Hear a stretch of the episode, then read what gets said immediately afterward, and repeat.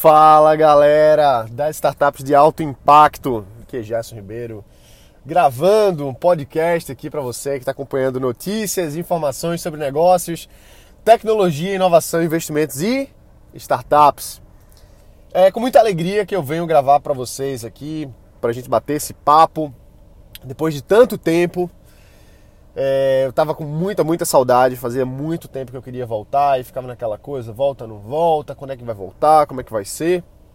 Mas enfim, na vida tudo tem o seu momento, tudo tem a sua hora de acontecer. Então eu estou muito feliz de estar aqui agora, nesse momento, a minha gravação aqui, número 17 aqui no 17 é o meu número da sorte, para quem não sabe, mas estou gravando aqui o nome do título automático que o iPhone coloca, New Recording 17, que claro, eu vou mudar o nome do título já, mas é um número para mim que tem um simbolismo, ter vindo aleatoriamente, o universo mandou esse número aqui, faz sentido a gente estar aqui agora falando, e que legal que o número da gravação é 17 para a gente começar.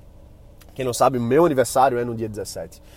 E, enfim, esse podcast já tem vários e vários anos, a gente tem mais de 700 episódios gravados, que foram novamente disponibilizados aqui no iTunes, no SoundCloud, no Spotify, nas ferramentas de podcast. Os podcasts cresceram muito nesses anos, e vamos fazer um apanhado geral do que a gente tem visto de startups nos últimos anos, o que aconteceu, e vamos dar sequência, vamos dar início à volta do podcast Startups de Alto Impacto. Fico muito feliz que tantas pessoas ao longo desse tempo que eu passei fora vieram falar comigo no Instagram, vieram falar comigo no YouTube, mandaram e-mail dizendo, poxa, e aí os podcasts voltam quando? Porque parou? Vai voltar? Então, assim, é com muito carinho que eu recebo esses contatos e é com muito carinho que eu estou voltando aqui, gravando mais conteúdo para você, na minha visão, do que acontece no mundo hoje, quais são as tendências, e como é que a gente consegue, o que é que a gente pode se posicionar para construir novos negócios, desenvolver novas empresas, investir melhor e ser investido melhor também. Então, bom, 2021, é isso aí, né? A gente sobreviveu, estamos sobrevivendo, né? A gente sobreviveu não, estamos sobrevivendo a essa mudança em larga escala, em escala global, em velocidade. A velocidade do que vem acontecendo é a velocidade da internet, é a nova velocidade do mundo, a velocidade da globalização. E quando eu estou falando disso, eu estou falando em questão de doença se espalhar muito rápido, de informação se espalhar muito rápido, de desinformação se espalhar muito rápido. E isso vem para a gente ver, primeiro agradecer, né, que a gente está aqui, para a gente amadurecer com o que aconteceu até agora, para as pessoas que perderam familiares, que estão numa situação complicada. Eu mando os meus sentimentos, eu mando as minhas boas energias para que nós possamos passar por isso. E o que é que vem acontecendo no mercado de startups, especificamente no Brasil, nesse período e nos últimos anos? Para quem não sabe, eu estou nesse mercado já há bastante tempo, mas a partir do momento que eu comecei a construir conteúdos e publicá-los e fazer com que outras pessoas tenham acesso aos canais que eu tenho, terem acesso às informações que eu tenho, terem acesso às pessoas que eu tenho. Começou em 2015 com a abertura de uma empresa minha. E o que aconteceu de 2015 para cá no ecossistema de startups? 6 anos depois. 6 anos depois, a gente está vendo um grande crescimento absurdo, um absurdo bom, na questão de Venture Capital no Brasil. Tem um episódio que eu fiz um tempão atrás que disse, olha, quando a gente estava aqui era só mato.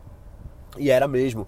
Só que agora, em 2021, se vocês forem ver os números aí, no Brasil, o Venture Capital, ou seja, o dinheiro de investidores, de fundos para startups, para a construção de negócios inovadores, negócios de base tecnológica, negócios iniciais que têm um grande potencial, foi maior do que o Private Equity no mesmo período.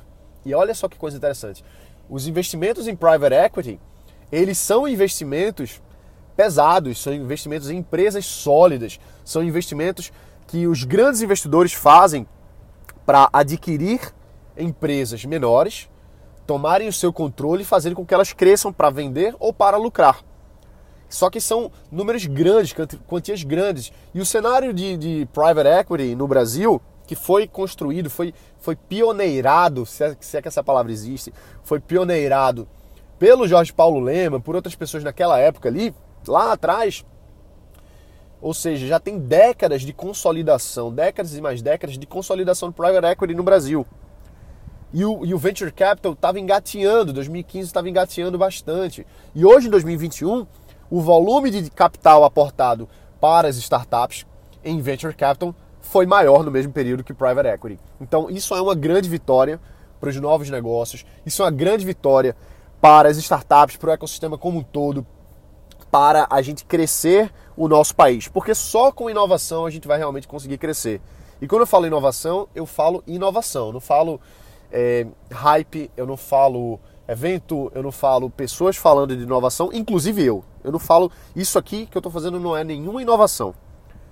O que eu falo é investimento em empresas que realmente estão trazendo mudanças em setores para fazer as coisas serem melhores, mais rápidas e mais baratas, em escala. Isso é inovação. Então, a gente ter mais dinheiro para inovação significa que a gente vai ter mais empresas tendo possibilidades de sobreviver nos próximos anos. E essa possibilidade de sobreviver vai fazer com que a gente tenha picos de performance, picos de negócios que crescem rápido. Veja, por exemplo, a Méliuz. Eu tenho uma entrevista com um dos fundadores da Méliuz no canal no YouTube, dá uma olhada lá. E a Méliuz já fez a IPO agora há pouco, né? E olha só que interessante. Inclusive, eu comprei ações da Méliuz, olha só que legal, né? Não que isso seja uma recomendação de compra não, tá certo? É só falando um pouquinho na minha carteira de investimentos. Eu comprei algumas pouquinhas ações da Méliuz por uma questão mais simbólica até do que a oportunidade de investimento, não que não seja, tá? Mas veja só, a moral da história é a Méliuz, uma empresa de tecnologia, voltada a cashback e tal, já fez a IPO. Então, que coisa fantástica para o mercado. Anos atrás, acho que foi em 2015 ou foi em 2016, eu fiz aquela entrevista. E agora, em 2021, os caras fizeram IPO, 5 anos aí depois. Fantástico isso, eu acho incrível. Fico muito animado em ver que o ecossistema mudou. O ecossistema mudou para melhor. E isso são várias pessoas aí que fizeram bons trabalhos, excelentes trabalhos, como, por exemplo, o pessoal do Ministério do Desenvolvimento, né, o pessoal lá, o Etienne, várias outras pessoas, né, o Marco, o pessoal no Sebrae, né, com o Márcio aí, por exemplo, na época.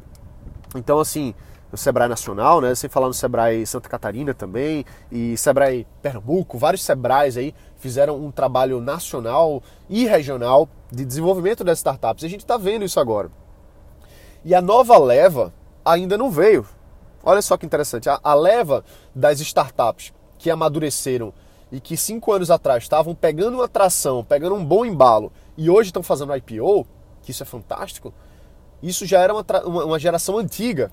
Os caras da Méliuz não são a geração que foi impactada diretamente pelo pessoal do Sebrae, pelo pessoal do Ministério, por outras pessoas que trouxeram esse desenvolvimento de 2015 para cá. Esse pessoal já estava preparado, ele já vem de uma geração anterior, e claro que eles foram impulsionados pelo ecossistema de 2015 para cá, por vários players, e todos têm o seu mérito nisso, mas o que eu quero dizer é, tem muito mais gente agora para isso.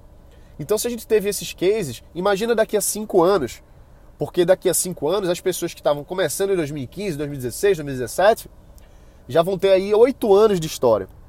E esses 8 anos vão ser os próximos Méliuz, vão ser os próximos unicórnios aí, as próximas startups que vão estar lançando seus IPOs, vão estar indo para a bolsa, vão estar indo para novos patamares. Isso é muito bacana. E olha, a gente tem muita coisa para falar aqui, viu? A gente tem muito conteúdo, muita coisa para falar. Eu não vou entrar em outros detalhes, mas eu lembro que eu falei no podcast que a Yellow ia quebrar. Eu falei, olha, a Yellow, aquela dos patinetes, vai quebrar. Eu falei isso. De fato, poucos meses depois ela quebrou. Não que eu seja nenhum profeta, nem nada do tipo não, mas a gente precisa avaliar quais são os negócios que têm possibilidade de serem perenes. Isso é interessante. A gente vê, olha, o Méliuz tem potencial de crescer e virar uma startup, fazer IPO. A Yellow não tem. Por que não tem? Por conta desses fatores. E o outro tem potencial por conta desses fatores. A gente precisa avaliar isso porque nós, como empresários, donos de negócios, empreendedores, investidores, a gente precisa ver quais são as condições para o sucesso. Enquanto que a Méliuz pegou uma trend boa de crescimento, a Yellow parecia estar numa trend de crescimento, mas na verdade não tinha base.